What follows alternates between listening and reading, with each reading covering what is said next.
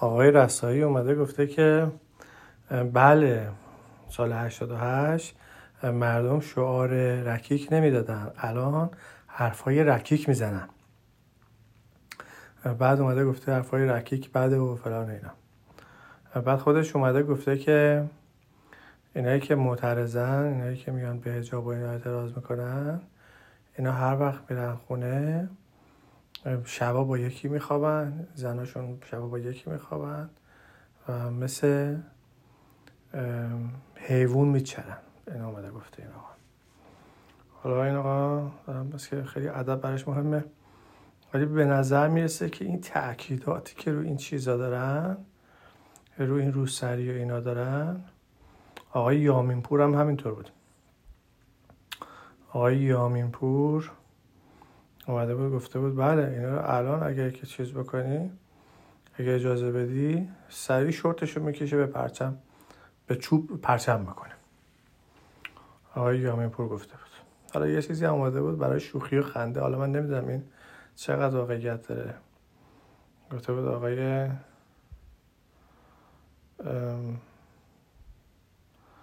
آقای رائفی پور اومده بود گفته بود که بله پدرم و بود پدرم نقل می‌کرد که یاسر عرفات قبل از انقلاب وقتی به تهران می اومد هر دفعه ما هم سر میزن خونه ما هم میموند. بعد عکسش رو گذاشته بودن با کنار یاسر عرفات که چقدر قیافه شبیه. حالا نمی‌دونم چقدر واقعیت داره این قضیه آقای رائفی پور ولی سر قضیه آقای رسایی یا آقای یامین پور به نظر می‌رسه که اینا این مشکلشون با این قضیه واقعی باشه. یعنی اینکه خودشون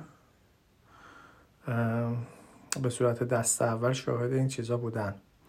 ظاهرا توی خانواده خودشون اینجوریه. یعنی مشکلی وجود داره که مثلا زنه میره با چند تا مرد میخوابه و نمی‌دونم مثل حیوان زندگی می‌کنن. اساسا کسان دیگه ای که این صحبت ها رو نمی‌کنن یا این مسئله براشون وجود نداره موضوعیت نداره. مثلا راجع به آزادی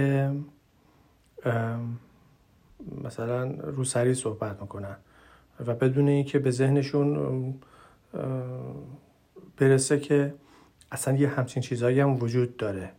یا اصلا احتمال بدن که به همچین چیزی ممکنه منجر بشه به خاطر اینکه این چیزها رو ندیدن.